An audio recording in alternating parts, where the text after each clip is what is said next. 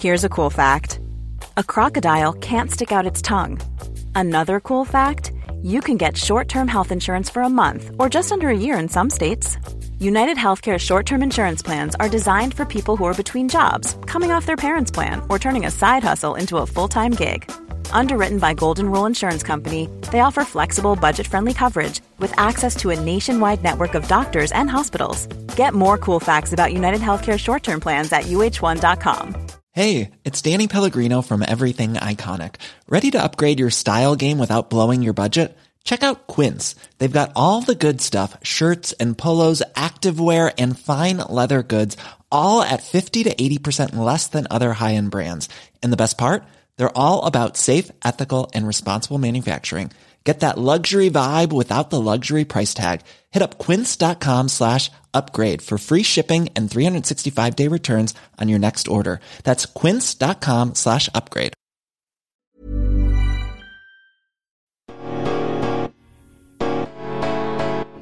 Well, actually, I believe it was big swinging dicks. So there was obviously an overexcited imagination on the part of some, I would suggest. Because if he wants to know what misogyny looks like in modern Australia, he doesn't need a motion in the House of Representatives, he needs a mirror. I love the mansplaining. I'm enjoying it. What's mansplaining, Senator? Welcome to In the House and in the Senate. I'm Alicia Aiken Radburn, and we're talking to women in Australian politics about who they are, what they do, and why it matters. Georgia Tree works as a policy advisor for Madeleine King, Labor's Shadow Minister for Trade and Resources in the Australian Federal Parliament. Georgia is a political activist, unionist, and feminist. Georgia completed her Bachelor of Arts with honours majoring in creative writing in 2013 and a Masters of International Relations and National Security at Curtin University in 2020. Georgia is intimidatingly intelligent. This year she was shortlisted for the Fogarty Literary Award for her manuscript Old Boy, which tells her father Grant's story. And in her spare time, Georgia runs a feminist book club of which I am a member, but as of yet have not finished one of the allocated books. Thank you for joining me, Georgia. I'll start by asking what I ask at the top of every episode. Um, you are a policy advisor for Madeleine King, Labor's Shadow Minister for Trade and Resources in federal parliament. What's a day to day look like for you? It obviously varies wildly, which I'm sure everyone has said to you up until this point. Um, in Parliament, it will be getting her papers together, her being Madeleine, my boss, um, rocking up before she gets there, making sure everything is ready to go. If there's legislation on the table um, in our portfolio area, that will be carriage. Uh, I will have carriage of that rather. Um, so there will be a submission to write. There will be briefing notes to put together for Madeleine and her colleagues. Um, if she needs to go take a photo with a puppy, I need to be there with a camera. uh, it, if she needs a coffee, I'll get one. Um, sometimes she gets me coffees. It's yeah, yeah, I need to make sure she's in the right spot at the right time, basically, and, and be there if she has any questions. Do you like it? Do you like the job? I do, yeah, I do. What about trade and resources? Tell me about trade and resources because I think for me, you know, we're friends outside the political bubble, and I've always been very impressed that you are into what are pretty hectic policy areas. Like some would say dry policy yeah, areas. I think that was the word I was looking for.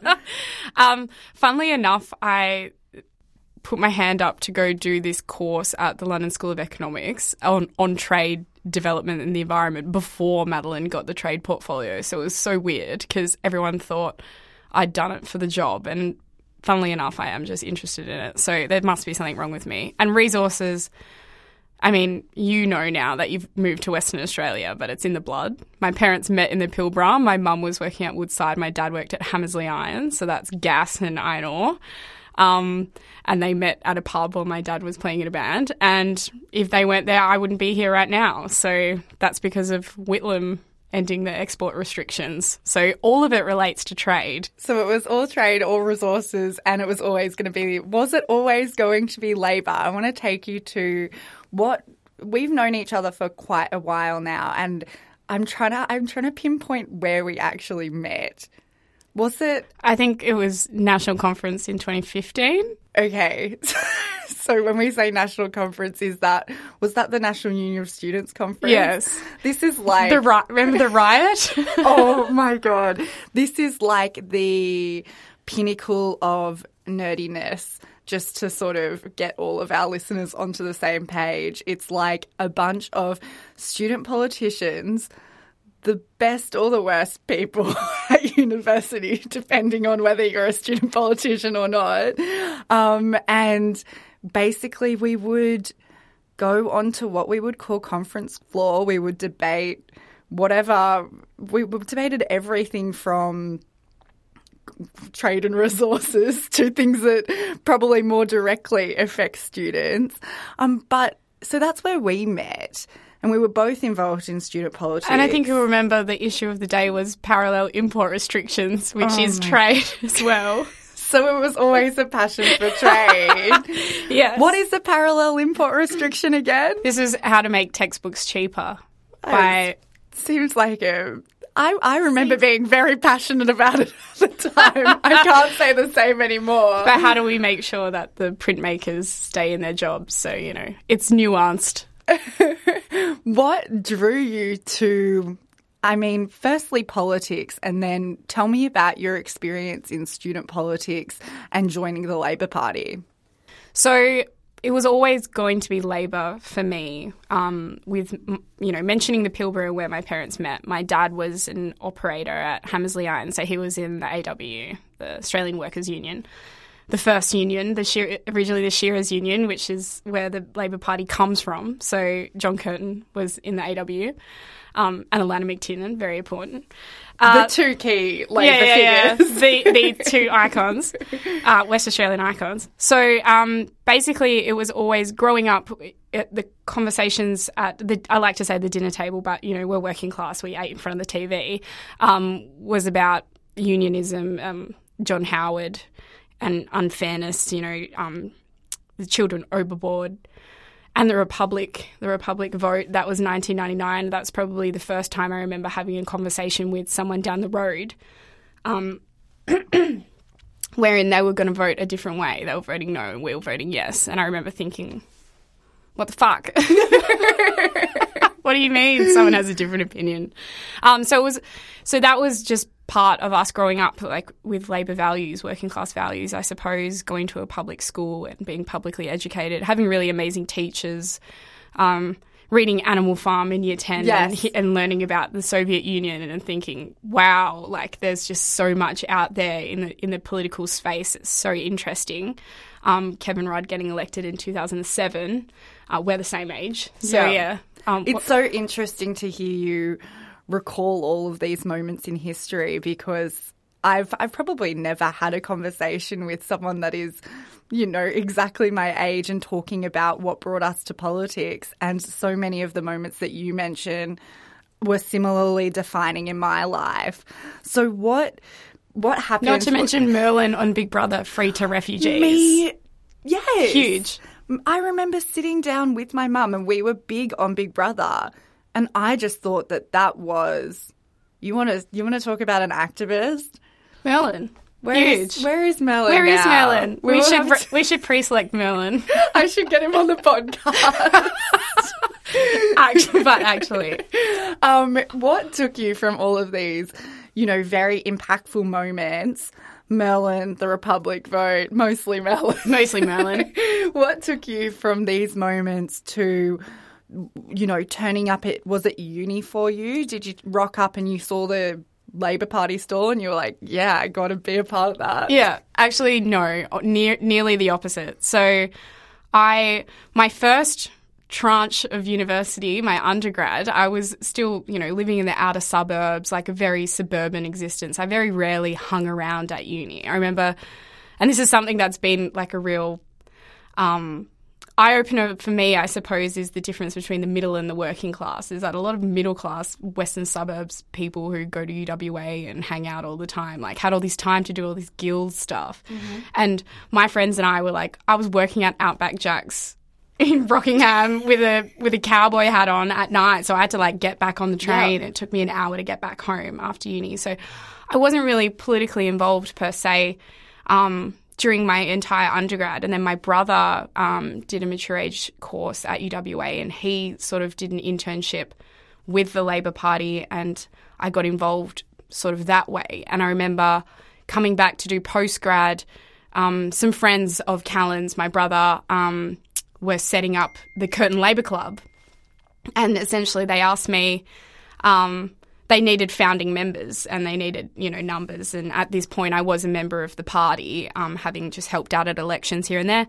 And I said, um, yeah, sure, I'll do what you need me to do, but I'm not going to be one of those um, pissants that stand at university and hand out flyers. And they said, we can't promise that that won't happen, but sure. And did it happen? Um, yeah, like absolutely. Once once I had my foot in the door, and you know, you end up finding out about guild elections, and you know, you need to take one for the team. I definitely handed out some how to vote cards for one How of the did tickets. you find that aspect of the political experience? Because obviously it's the issues that draw us in initially, but I wonder if you share any of my feelings that once I once I got involved in an election, whether it was a student election or a state election, it sort of captured me in some sort of way.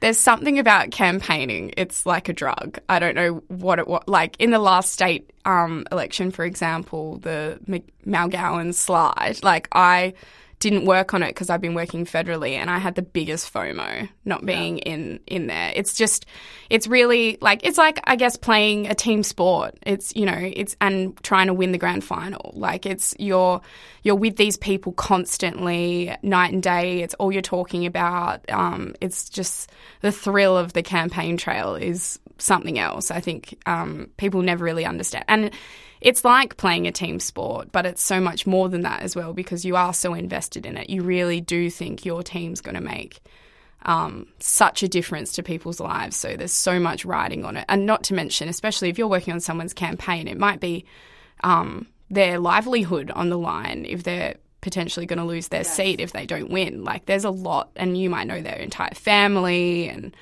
um, yeah, it's it's really um, emotional.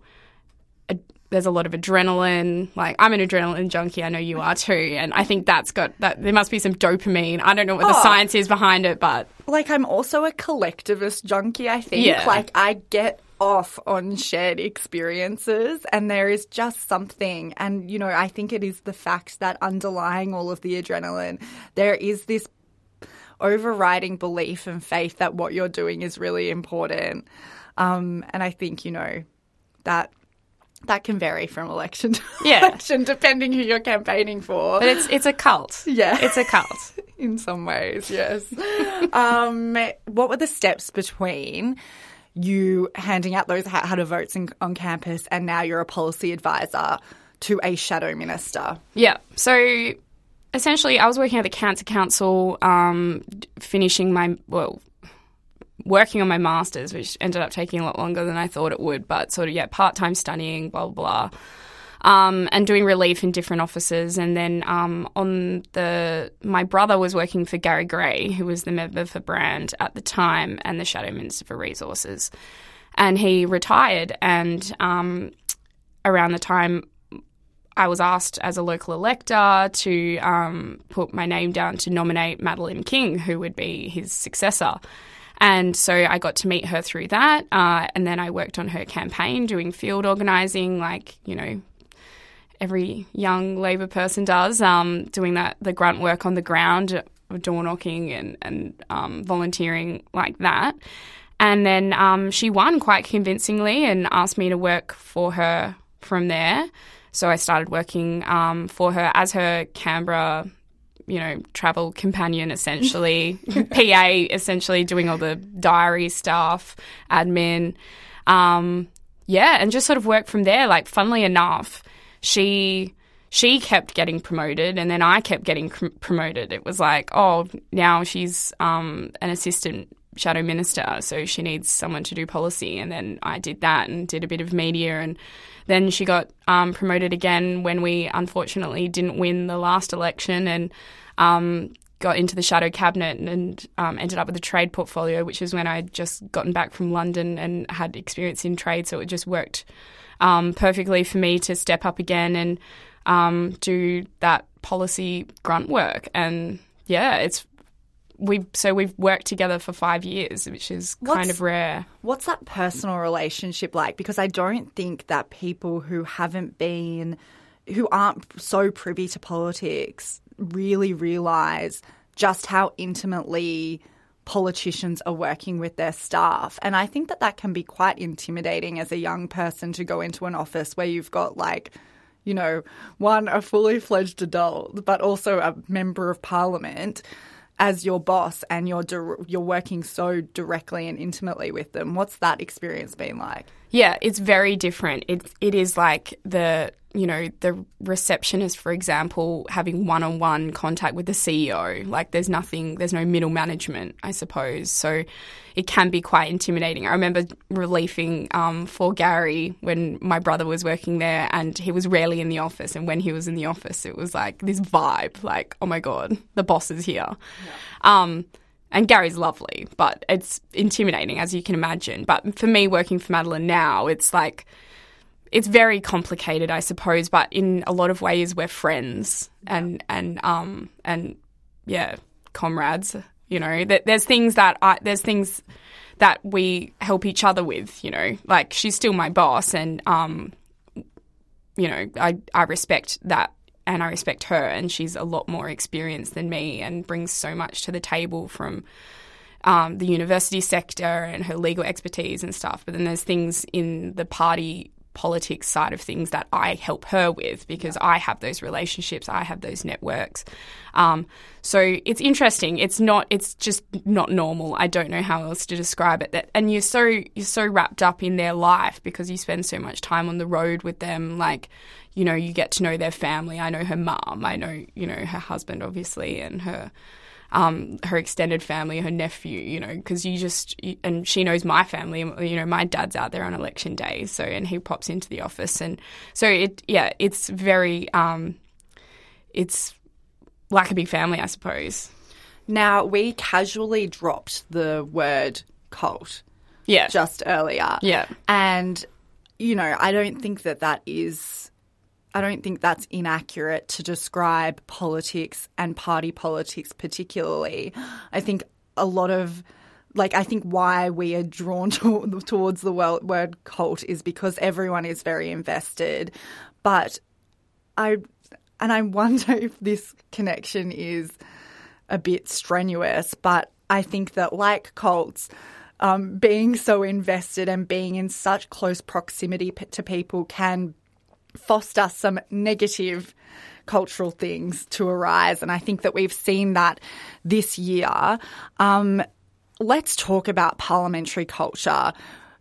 I think, like I think you, like me, it's been a very jarring year for staffers. It's been a very hard year for staffers. You work in Parliament House.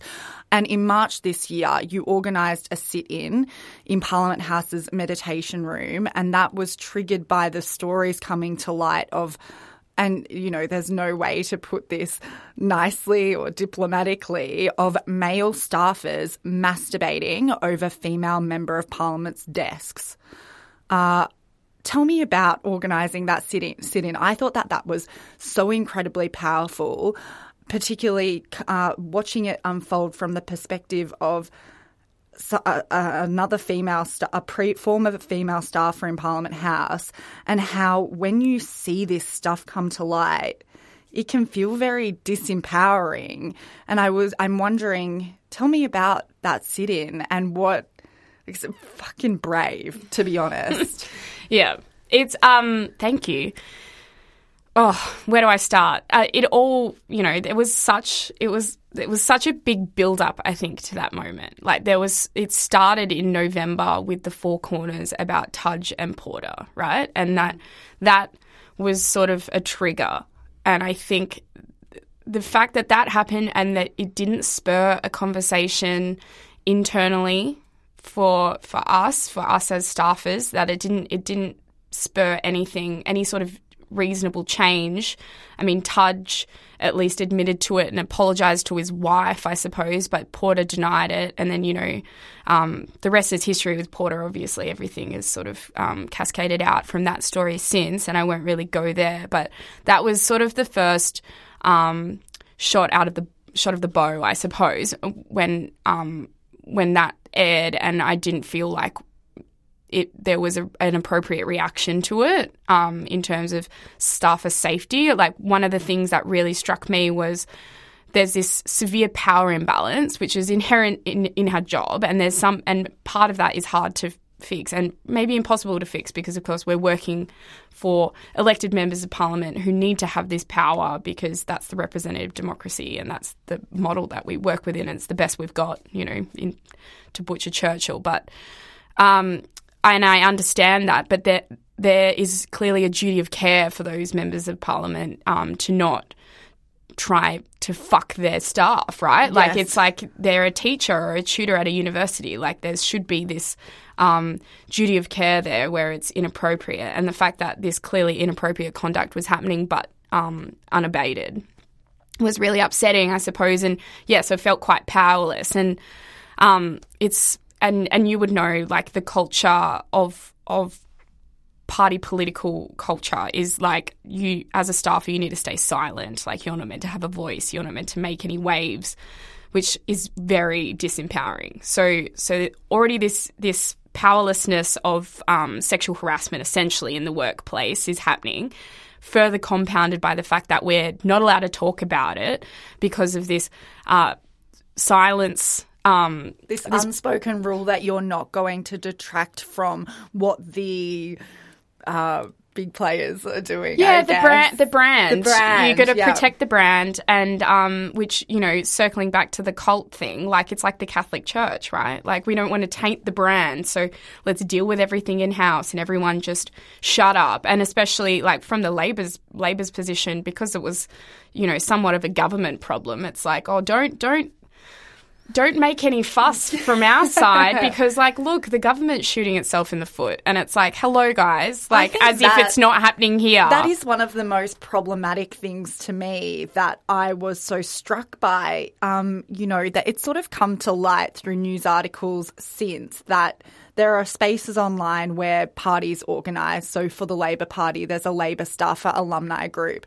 And some of the conversations within that group and the polarising reactions of people who have, like, uh, you know, some people have got lived experience and a very intimate understanding of how these power dynamics work. Read female staffers.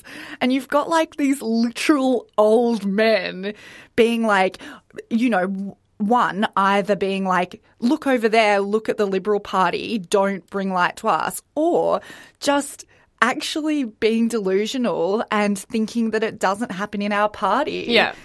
Somehow it's yeah, it's their problem and not our problem, which yeah, which anyone with a brain knows is not the case. Just like just like there's corruption all over, right? Like we get upset that um, the libs point at the unions and say the unions are corrupt and blah blah blah, and and you know we'll, we'll start a royal commission into the unions. But there is some corruption there, of course, because it's human nature. Mm-hmm. Like there's corruption in the police force, like there's corruption in the Department of Communities, for God's sake, right? As is sexual assault and sexual harassment. It's everywhere, and there's no one is immune to it. And so, coming back to your question about the sit-in, so obviously that was the sort of precursor, and there was this bubbling uh, discontent, I think, and not just me, um, lo- among Labor staff at least, and of course the coalition staff, from what limited interaction I do have with people on that side, everyone was kind of upset. Um, and then Brittany obviously coming out was just amazing. And and as I said, I think in a press conference around that time, like it was like she broke the fourth wall. You know, when you're watching a film and then all of a sudden they're they're looking right at you and speaking to you, and it was like bang, we have a voice. Of course, we have a voice. And I suppose um, on a personal level, I'm you know I'm a union member. We've talked about unionism quite a bit already. Um, I thought like it, when when someone dies on a construction site, bang, the C, the CFMEU are there. They've got um, crisis counsellors there. You know, if Crown is doing a restructure, they bring in all these psychologists to speak to the people who are being made redundant. Like trauma can be managed, and someone was raped in our workplace and nothing happened. Like we just kept going to work the next day, like nothing happened. The union didn't even rock up it took a while to even hear from them. And um, and look, and I know now they're doing a lot of work into the Jenkins inquiry, and um, I'm I don't want to discount the work that they do do, but I felt again like. Does anyone give a shit about us? I don't feel like anyone cares. And then, of course, the MPs, they have a platform. They get to go to question time and ask questions and, and air their grievances and go on 7.30 and talk about it and, and have their, you know, Twitter following and, and, but they're not the ones experiencing this very particular, you know, powerlessness, silence, um, that people like Brittany and the rest of us have. So it, I just felt like, why why aren't we being brought into this conversation? How do we how do we show that we're not going to we're not going to stand for it. We're not going to take it, right? Like it's just like I've had enough. And that's how I felt like we were talking and I said I just want to go to the Kingo right now and have a beer because fuck this place. Like I can't believe we're just rocking up to work where someone's been raped in the workplace and we we just need to pretend it didn't happen. Like And tell me about the sit in itself. When you took that step, what did that actually look like? Like, I was obviously, as your friend, following what the organising that you were doing, but in Parliament House, walking up to the meditation room, which was referenced in these reports as, you know, like people fucking in there, which is not like, that's probably one of the least sort of um, heinous aspects Yeah, of the, the whole everything that has come out. But walking up to the meditation room and doing the sit in, how did that feel and how did that play out that day? So, um, I it, it was I was nervous, I suppose, in the morning. I, like, so first of all, like my boss the day before said, like I would totally under, understand if you guys want to strike or if you want to take industrial action because it's bullshit. So I was very lucky that I, I had the full support of her. So I didn't feel in that way that I was doing the wrong thing. Um, but of course, you feel nervous, and as you said, like it's it, you know, there's there's. You, I always make make this claim like you put one foot forward in the Labor Party and you're going to step on someone's toes, right? Like no matter what you do, it's going to be controversial um, because everyone has their own opinion and everyone has an ego. So I knew it was going to make waves. Um, but, and, you know, I'd sort of heard that some people felt like they couldn't go. You know, there were some people who messaged me and said, like, all power to you, but um, I can't be there so I mean, firstly, we didn't even know where the room was. I vaguely knew where it was, like near the mural hall. I'm like, I've heard stories, and I think it's in this weird room, but um, we're gonna have to check it out.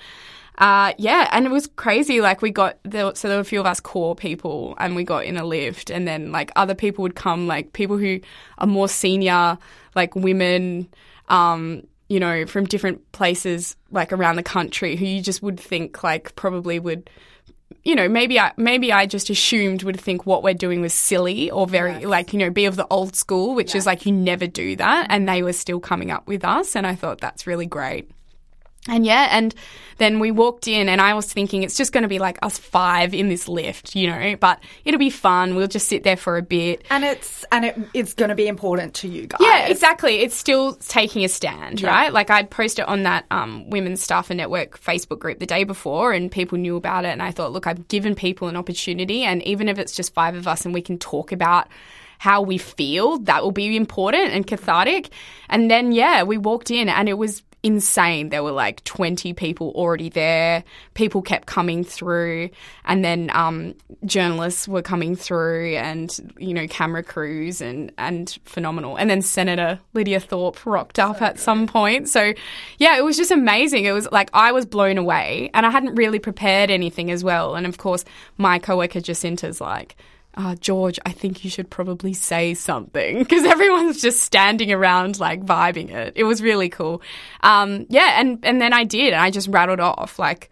um, this is how we feel, and and yeah, and and honestly, it was really amazing, and um, I I have got minimal blowback from it. I, I was thinking I'm going to be in the shit. Any right? blowback? Like even, or do you like? Is it a case of that that thing where you never really hear it, but it's probably there's a few like see you next Tuesdays out there who Yeah, are yeah. like saying their piece to I'm sure that the conversations were happening outside of my reach, right? But like personally, what like people who contacted me and like and said that they were happy with what I did, um, that there's plenty of those out there, and and people like worried about me and asking about me. Like Tanya Plibersek reached out that week, for example, just to say like, "Are you okay?" Because this is horrible, and that it's kind of like the furor around the sit-in almost distracted me from the main gripe, which was like, hey, this is fucked. Like, Yeah.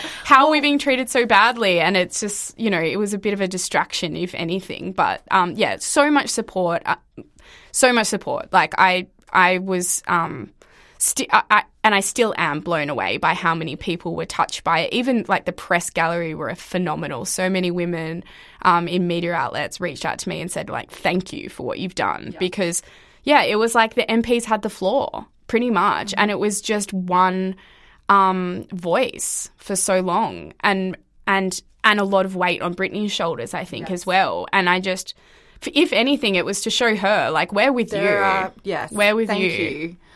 That so I think like as you pointed out before, I think what has been really tough to grapple with um, has been that stretch of time between that first Four Corners report in November up until now, where so much of that stretch of time it was seeming like nothing was happening. And I can't even imagine how it would feel to be a woman currently working in the halls of power with not even an email. Now, since November, we've seen a couple of things happen.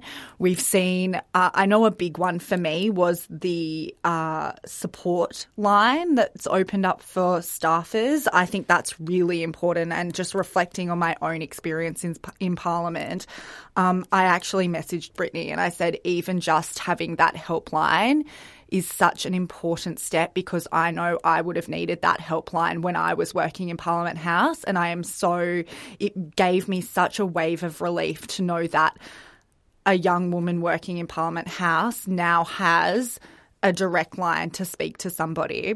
The other major thing that we've seen is what we call the Jenkins Review, which is what the Australian Human Rights Commission review into parliamentary workplaces. Mm-hmm. And you've put in a writ- written submission. I've I've spoken to them over Zoom, um, the lovely people at the Human Rights Commission, and they were great. My experience was great. Um, the submissions to that review close this Saturday, the thirty first of July.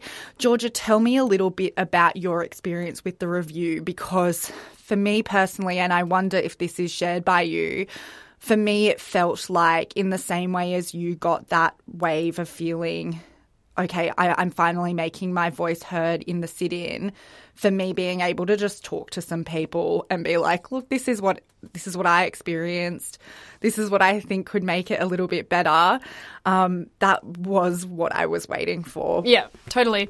So, um, I, I keep joking to my mates like I was the one who made ScoMo, you know, move on this Yes. issue because up up until the sit-in, he hadn't even spoken to his own staff, and then they had this crisis staff meeting later that day, and I thought, oh wow, like well done, mate, you know, um, but that. Funnily enough, so I have co-written um, my submission with Josh Burns, the member for Macnamara, um, because around the Four Corners time, so late last year, um, we had a bit of a staff meeting, and you know, it inevitably came up about the Four Corners and about issues with women, and you know, as I said in the lead up, um, th- these were all bubbling around. And I spoke to Josh, and I said, "Look, I really want you and myself to work together, um, just because I know you've been a staffer, you've worked, you've worked here, and you've done it, you've been on the other side, and then now you're a leader, and so you know you have a lot to offer in terms of advocating for us inside the caucus."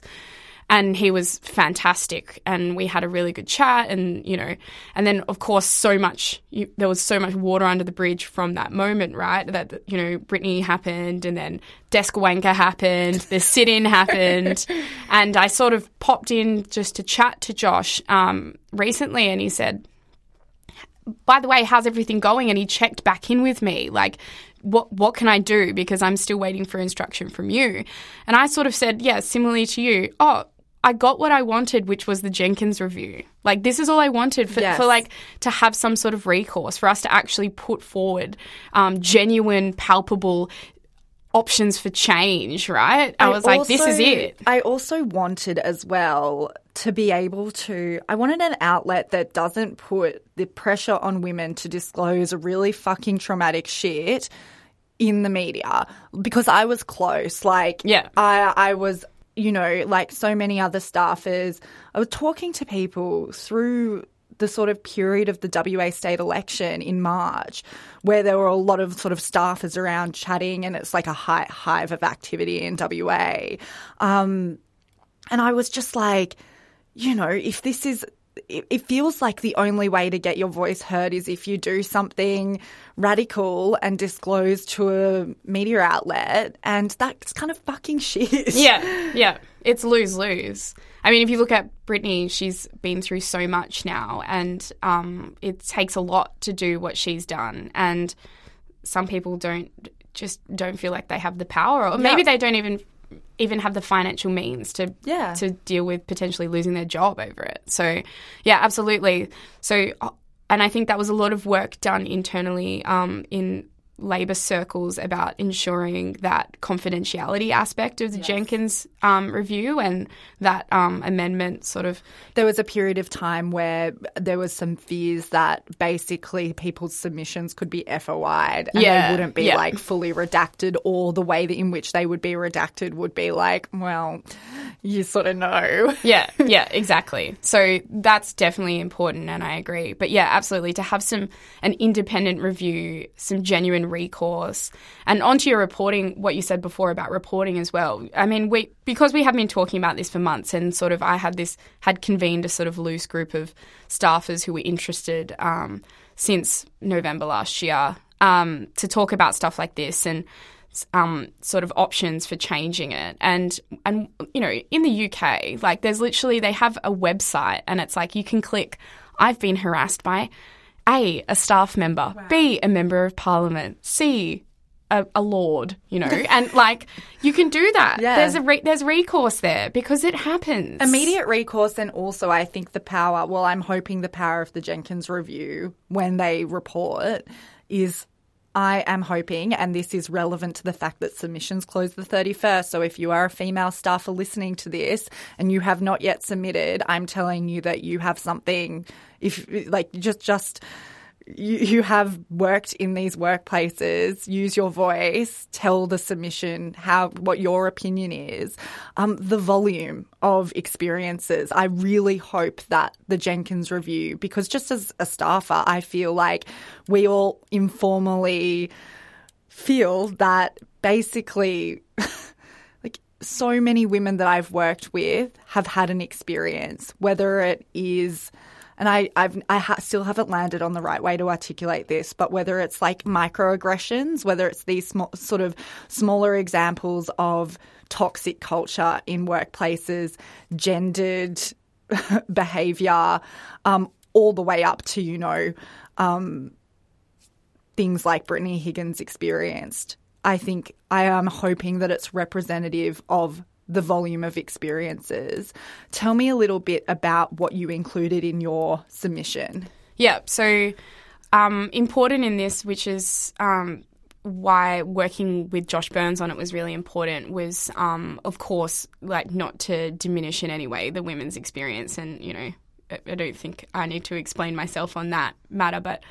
Bullying is a huge one as well, as you say, and um, there's toxic masculinity and and how that affects men in the workplace as well, and and anyone who is um, you know, experiencing an extreme power imbalance. Um, and so what Josh and I sort of found, and the main, the main sort of vibe, I suppose, of our of our submission is that experiences can vary wildly depending on who your boss is.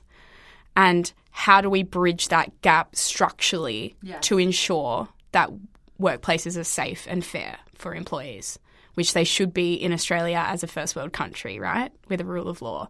So um, we go into sort of detail. So, yeah, breaking it down into one of the terms of reference of the inquiry was just about incidences of um, sexual harassment, assault, and bullying. And so that's we've sort of segmented it into those three and, and gone into the background about it, a bit more about, as we were talking before, about the culture. Um, structural and cultural barriers to reporting and how that can sort of be um, addressed. And our three recommendations. Um, number one is to have a dedicated human resources person. Yes. I think that this has got to be the like common strand through so many people's conversations with the Jenkins review is that it is unbelievable that there is no HR at Parliament House. Yeah. I, it's beyond belief. Like, it's just ridiculous. When I was chatting to them about the HR element, I think what, and you know, I wish I was probably a little bit more prepped. Like, I wish I had done a written submission, but I just didn't like, I, I didn't have the energy. I'm like much more of a conversationalist, but I just You're didn't. a chatty. Cathy. I am a chatty Cathy, hence the podcast. But I just, I was trying to work through it while I was literally on this like Microsoft Teams meeting with them. I was trying to work through this barrier of like, okay, the recommendation is to have a dedicated HR person. Wow, like re- revelation should be a thing.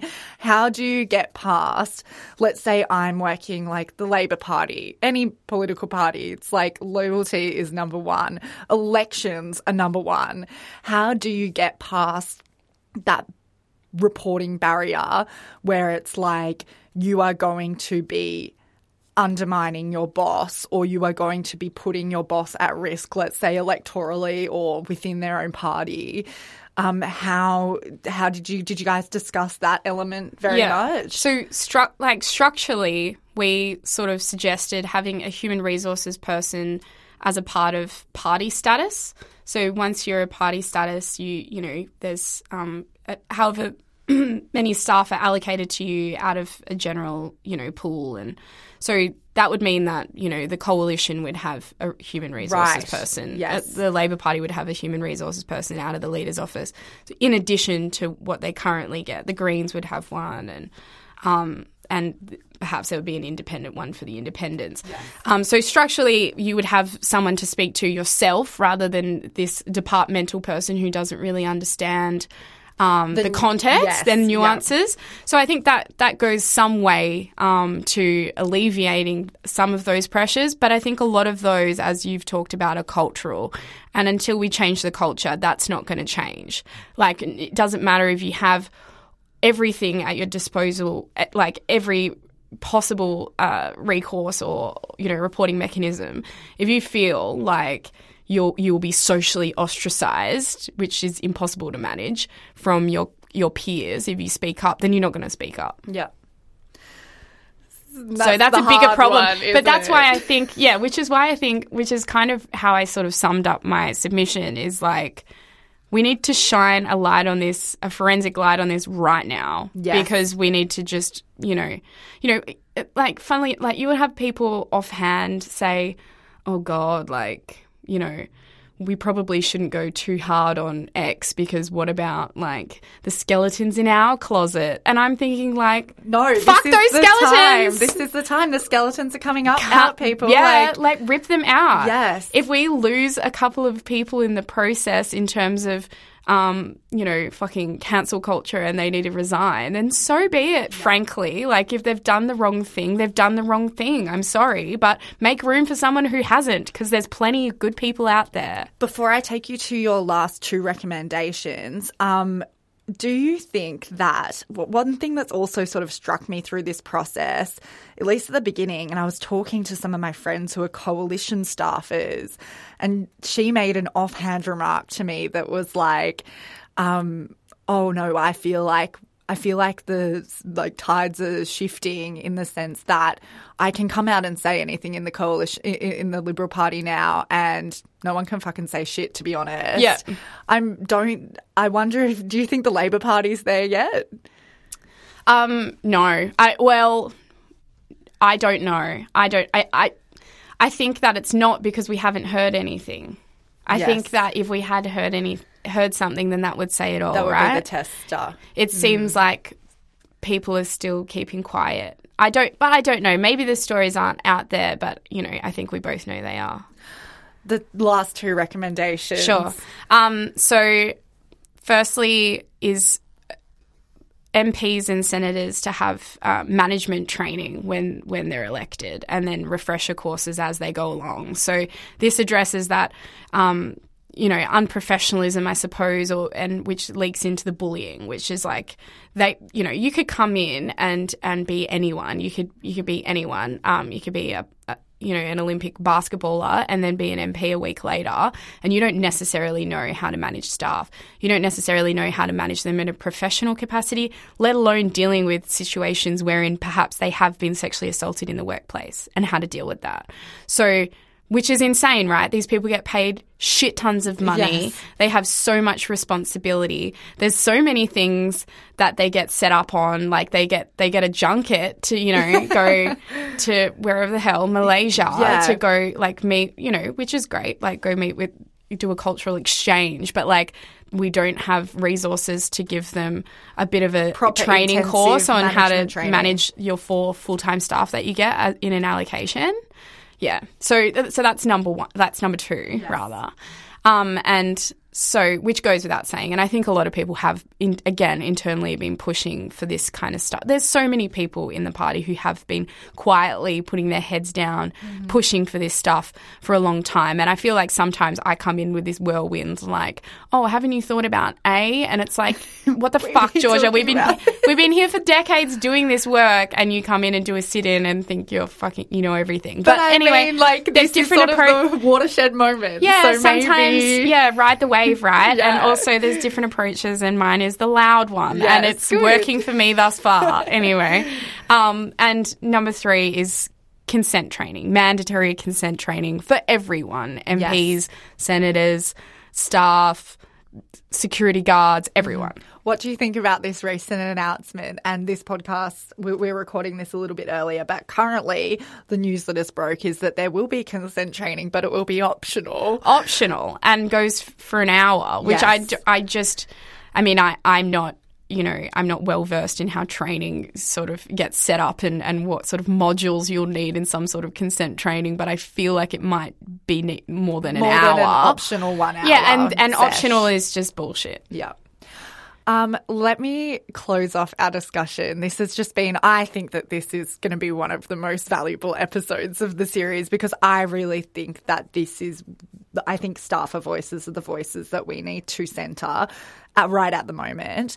Uh, the question I always leave the parliamentarians that I speak to with is, what advice do you have for young women who are considering politics? Something that has really um, made me nervous this year with everything from November, from the Four Corners. The first Four Corners report has been that young women who are going through uni or TAFE or wherever um, won't consider politics. They they want to make change, but they'll be like, "Oh, I'll go work for an NGO or something like that."